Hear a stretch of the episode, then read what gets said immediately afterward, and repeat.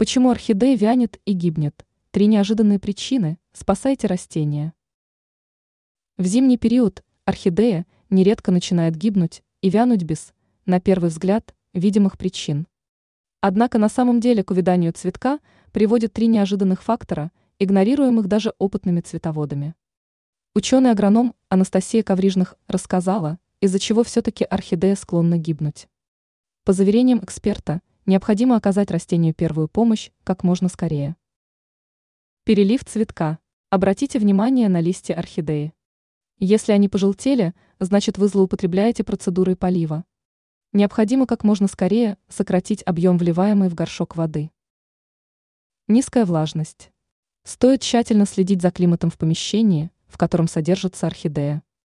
В противном случае цветок начнет сбрасывать свои бутоны, а следом и вовсе зачахнет.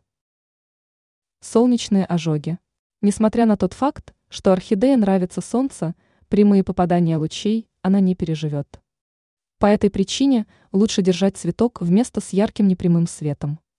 Обожженные листья не удаляйте, позвольте им опасть самостоятельно.